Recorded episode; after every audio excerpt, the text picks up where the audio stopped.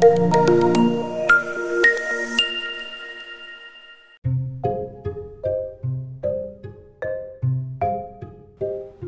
நேர்களே நான் உங்க ரஜியா பேசுறேன். ஆயிரத்தி ஒரு இரவில் சொல்லிய அரபு கதைகள். எபிசோட் நம்பர் ஒன்று என்ன நேயர்களே கதைக்குள் போவோமா? முன்னொரு காலத்துல பேரரசர் ஒருவர் இருந்தாரு. அவர் இந்தியா முதல் சீனம் வரைக்கும் நல்லாட்சி நடத்திக்கிட்டு இருந்தாரு. அவருடைய பேர் புகழுக்கு அளவே இல்லை. அந்த பேரரசருக்கு இரண்டு மகன்கள் இருந்தாங்க. மூத்தவர் ஷாரியர் இளையவர் ஷாஜம்மா. இந்த இரண்டு பேருமே அவங்களுடைய தக்க வயசுல அவங்க அப்பா கிட்டேன்னு முறைப்படி குதிரை சவாரியும் போர் பயிற்சியும் முறைப்படி கல்வியும் கற்று தேர்ந்திருந்தாங்க. கால வேகத்துல பேரரசர் அதாவது இந்த இருவருடைய அப்பா இறந்து போயிட்டாரு. சகோதரர்கள் இருவருமே நாடால தொடங்கியிருந்தாங்க. நாட்டின் வெகு தூரத்துல உள்ள சாமர்கண்ட் நாட்டை இளையவன் ஷாஜமான் ஆண்டு கொண்டிருந்தான். சகோதரர் ரெண்டு பேருமே ஒருத்தருக்கு ஒருத்தர் மேல அன்பு வச்சிருக்கிறதுல குறைவே கிடையாது. இவங்களுடைய அன்பை கண்டு உலகமே வியந்து போச்சு. இருவர் மேலேயும் அன்பு வச்சிருக்கவங்க நாட்டு மக்கள் மேலேயும் ரொம்பவே அன்பு வச்சிருந்தாங்க போல இருக்கு. அதனாலதான் இந்த இருபது வருஷத்துல ஒருத்தருக்கு ஒருத்தர் பார்த்துக்கவே இல்லை. தனித்தனியே அவங்க அவங்களுடைய காரியங்கள்ல ரொம்ப பிஸியா இருந்துட்டாங்கன்னு சொல்லலாம். ஒரு நாள் மன்னர் அதாவது மூத்தவர் ஷாரியர் மந்திரியை வரவழைச்சு நான் பல வருஷமா என் தம்பியை பார்க்கவே இல்லை.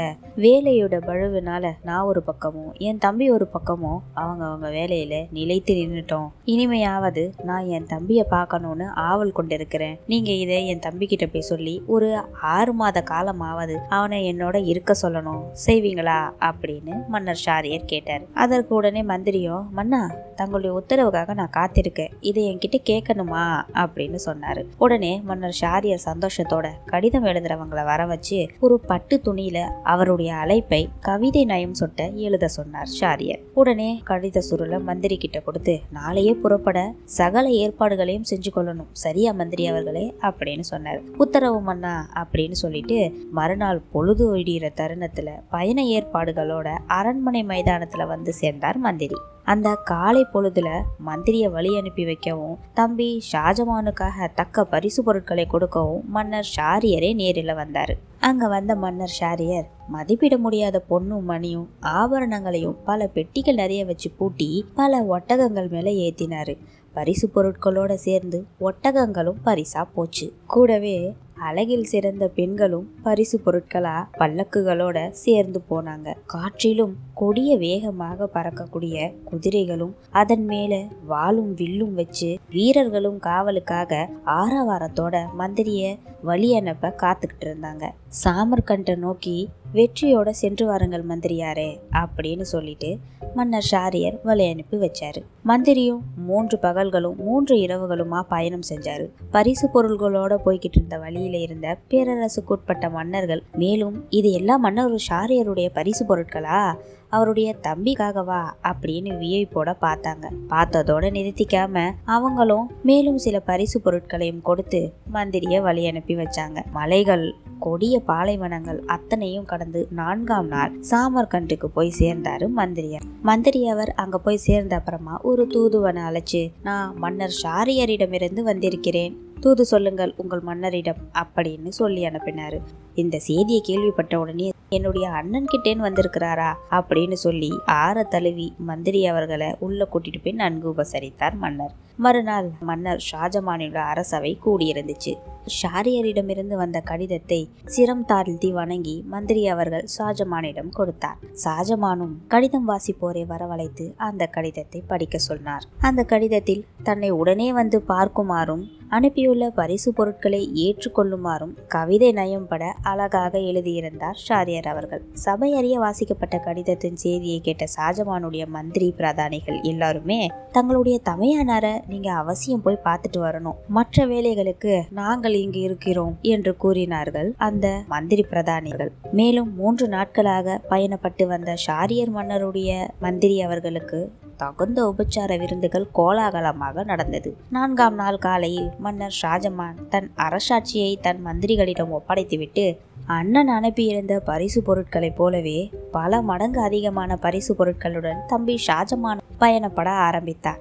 திடீரென பரிவாரங்களுக்கு பின்னே சென்ற ஷாஜமானுக்கு ஒரு நினைவு வந்தது. நகர எல்லையை கூட இன்னும் தாண்டவில்லை. தன்னுடைய அண்ணன் ஷாரியருக்கு மிக விலை உயர்ந்த ரத்தினம் ஒன்றை பரிசளிக்க விரும்பியிருந்தான். அது தன்னுடைய படிக்கை அறையிலேயே வைத்துவிட்டு எடுத்து வர மறந்து விட்டான் ஷாஜமான். உடனேயே தன்னுடைய பரிவாரங்களை முன்னே அழைச்சு நீங்கள்லாம் முன்னாடி போய்கிட்டே இருங்க. பரிசு பொருட்களுக்கு காவலா? படை வீரர்கள் வராங்க. நான் வெகு சீக்கிரத்திலே வந்துடுறேன் அப்படின்னு சொல்லிட்டு தன்னுடைய குதிரையை மட்டும் எடுத்துக்கிட்டு ஷாஜமான் அரண்மனையை நோக்கி விரைந்தான். மன்னர் இப்படி தனியே அரண்மனையை நோக்கி வருவதை கண்ட கோட்டை காவலாளி வியப்புடன் பார்த்தான். என்ன மன்னர் மட்டும் இப்படி தனியா வராரே? என்னவாக இருக்கும்? அப்படின்னு நினைச்சான் போல இருக்கு. மன்னன் வரும் திசையை நோக்கி உத்து பார்த்துக்கிட்டே இருந்தவன் அவசர அவசரமா ஓடி வந்து கோட்டை கதவை திறந்து விட்டான். கம்பீரமே உருவமாக கொண்ட மன்னர் ஷாஜமான் குதிரையிலிருந்து கீழே இறங்கி அரண்மனைக்குள்ள நுழைந்தான். அந்தபுரம் நோக்கி விரைந்தான். கதவுகள் எல்லாமே வெளியே திறந்து கிடந்தது. தன்னுடைய படுக்கை அறையை நோக்கி சென்றான். என்ன? நம்மளுடைய அன்புக்கு இனியவளான அரசி எங்கே போனால் ஏன் இப்படி கதவுகள் திறந்து கிடக்கிறது? என்று நினைத்தவாறே உள்ளே நுழைந்தான் ஷாஜமான். தன்னுடைய படுக்கை அறை வாசல் படி வரைக்கும் தான் சென்றிருந்தான் ஷாஜமான். என்னவோ மேலே ஒரு அடி கூட எடுத்து வைக்காம பேயரைஞ்சவன மாதிரி அப்படியே நின்னுட்டான். கொஞ்ச நேரத்துலலாம் பிரம்மை ஏதாவது பிடிச்சிடுச்சோ அப்படின்ற அளவுக்கு அவனுக்கு தோணுச்சு. அப்படிப்பட்ட பேர் பேரதிர்ச்சி அவனுடைய கண்கள் இருண்டு போயிடுச்சு. அண்ட சராசரங்களும் தறிக்கெட்டு சுழண்டுகிட்டு இருந்துச்சு. மன்னர் ஷாஜமான் ஒரு வாரம் கீழே விழுந்துடாம இருக்கிறதுக்காக அந்த நிலைப்படிக்கும் பக்கத்துல ஒரு தூணை பிடிச்சுக்கிட்டு அப்படியே நின்னுட்டான். மன்னர் ஷாஜமான காலனுக்கும் அஞ்சாத அந்த பெரு வீரனை உலுக்கிய அந்த கொடிய காட்சி தான் என்ன? அப்படிப்பட்ட விஷயம் என்னதான் இருக்கு? கேளுங்கள். ஷாஜமானுடைய பேரன்புக்கு பாத்திரமான அரசி பேரழகி அவளுடைய மஞ்சத்திலே தன்னை மறந்து வேறொரு ஆளுடன் பேசிக் கொண்டிருந்தாள் சாதாரணமாகவா இல்லை அவளின் எல்லைகளை மீறி பேசிக்கொண்டிருந்தாள். யார் அவன் என்று மன்னரும் உத்து பார்த்தார் பாக்தாத் நகர அடிமை சந்தையில் பத்து தினார் பொண்ணுக்கு வாங்கிய ஒரு ஆப்பிரிக்க அடிமை அவன் அவனும் மெய் மறந்து பேசிக் கொண்டிருந்தான் அது சரி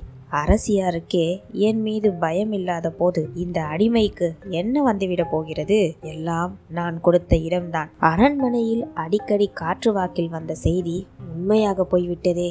இதை இனியும் விட்டு வைக்க கூடாது. என்னை ஏமாற்றியவளை தீர்த்து கட்டிவிட வேண்டும் என்று எண்ணி மன்னன் தன் உடையில் இருந்த வாளை உருவிக்கொண்டு தன் அறையினுள் வேகமாக நுழைந்தான். நுழைந்தவன் சிறிதும் தாமதிக்காமல் ஒரே வீச்சாக இருவரையின் தலையையும் வெட்டி அடடா ஒரே வீச்சில் இருவருடைய தலையும் விழுந்து விட்டதே. வலித்திருக்குமோ இருக்காதோ விடக்கூடாது என்று சொல்லிவிட்டு தலை இழந்த அந்த உடலை மேலும் கோப ஆவேசத்தோடு துண்டு துண்டுகளாக வெட்டி யார் அங்கே? என்று கூப்பிட்டு கத்தினான். உடனே ஏவலாளிகள் ஓடி வந்து மன்னர் மன்னா அப்படின்னு சொல்லி மன்னருடைய கோரமான முகத்தையும் கீழே கடந்த சதை பிண்டங்களையும் பார்த்தார்கள். அப்புறப்படுத்துங்கள் என்று மன்னருடைய குரல் கேட்டவுடனே பயந்து போய் அதையெல்லாம் விரைந்து வந்து அப்புறப்படுத்த தொடங்கினார்கள். சற்று நேரத்திற்கெல்லாம் இறைவனிடம் மண்டி போட்டு மன்னிப்பு கேட்டான் ஷாஜமான். இவர்களை கொலை செய்ததற்காக அல்ல இத்தனை நாளும் விட்டு வைத்ததற்காகவும் ஒரு உயிரை எடுத்ததற்காகவும் மட்டும்தான் இந்த வேண்டுகோள். மேலும் திடுக்குற்று எதையோ ஞாபகப்படுத்தி கொண்டவன் மாதிரி தன்னுடைய தலையணைக்கு அருகில் வைத்திருந்த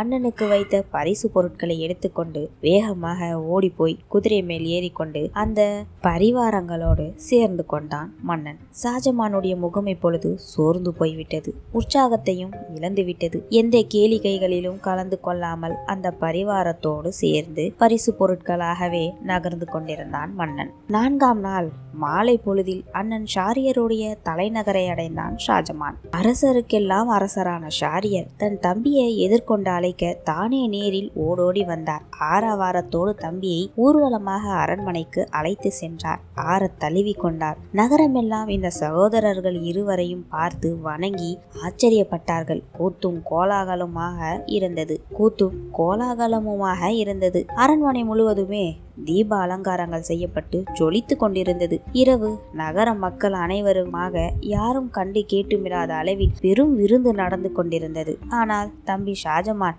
எதிலுமே விருப்பம் இல்லாத மாதிரி சோர்ந்து போயிருப்பதை பார்த்த ஷாரியர் வியைந்து போய் சோர்வாய் இருக்கிறாயே என்ன பிரச்சனை? என்று கேட்டார். இதற்கு மேல் பொறுமையாய் இருக்க முடியாது என்றபடி ஷாஜமான் பொறுமையை இழந்துவிட்டு அண்ணா என்று கதறி ஆளத் தொடங்கிவிட்டார். தம்பி விம்முவதை கண்ட ஷாரியர் விருந்தில் யாரும் கவனிக்க முடியாதபடி ஷாஜமானை தனியே ஒரு இடத்துக்கு அழைத்து சென்றார். சகோதர பாசம் பீரிட்டியல தம்பி உனக்கு என்னதான் ஆகிவிட்டது? சிரித்து பேசி மற்றவர்களையும் சிரிக்க வைக்கும் நீ. இப்படி சோர்வு உற்று இருப்பதை பார்த்து முகவாட்டத்தை எண்ணிதான் நான் இதை கேட்டேன். அழத் தொடங்கிவிட்டாயே? என்று துயரத்தோடு கேட்டார். உனக்கு என்ன பிரச்சனை வந்தாலும் தீர்த்து வைக்க அண்ணன் நான் ஒருவன் இருக்கிறேன் என்பதையே நீ மறந்துவிட்டாய் போலிருக்கிறதே. கூறு என்னிடம் கூறு என்ன பிரச்சனை என்பதை? அப்படின்னு அண்ணன் ஷாரியர் கேட்ட உடனே ஷாஜமான் நிதானத்துக்கு வந்து சமாளித்து கொண்டு அண்ணா தங்களுடைய சகோதர பாசத்தை கண்டு வந்த ஆனந்த கண்ணீர் தான் இது. இத்தனை வருடம் இதை இழந்து விட்டேனே என்று நினைத்து வருந்தினேன். அப்படி இப்படி சொல்லி அண்ணனை ஒரு வழியாக நம்ப வைத்து விட்டார்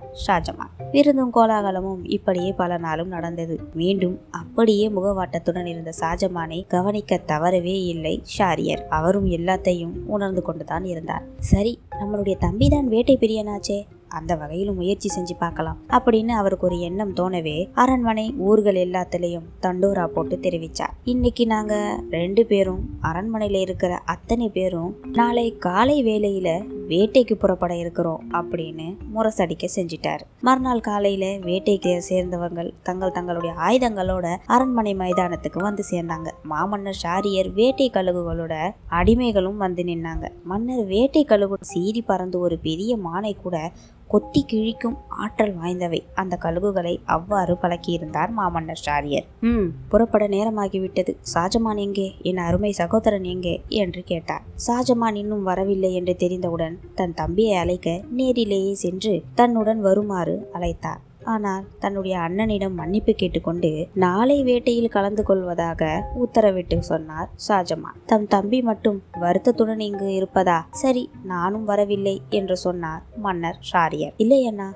நீங்கள் சென்று வாருங்கள் நான் நாளைக்கு வருகிறேன் என்று சொன்னான் ஷாஜமான் தம்பியோட வற்புறுத்தலுக்காக மன்னர் அவர் மட்டும் படைகளோட வேட்டைக்கு சென்றிருந்தார். எல்லாரும் போனதுக்கு அப்புறம் ஷாஜமானுக்கு பெருசா உறக்கமோ பொழுதோ போகவே இல்லை. அதனால தன்னுடைய ஜன்னல் அருகே வந்து நின்று பூங்காவனத்தை எட்டி பார்த்துக்கிட்டு இருந்தார். சந்தேகப்படும்படியா சில பேர் உள்ளே போயும் வெளியே வந்துமா இருந்தாங்க. திடீரென்று என்னமோ மன உறுத்தலாக இருந்தது ஷாஜமானுக்கு அங்கு என்ன நடக்கிறது? என்று அந்த இடத்தை நோக்கி என்றார் ஷாஜமா நேர்களே தொடர்ந்து என்ன நடக்க போகுதுன்னு அடுத்த எபிசோட்ல பார்க்கலாமா? நன்றி நேர்களே வணக்கம்.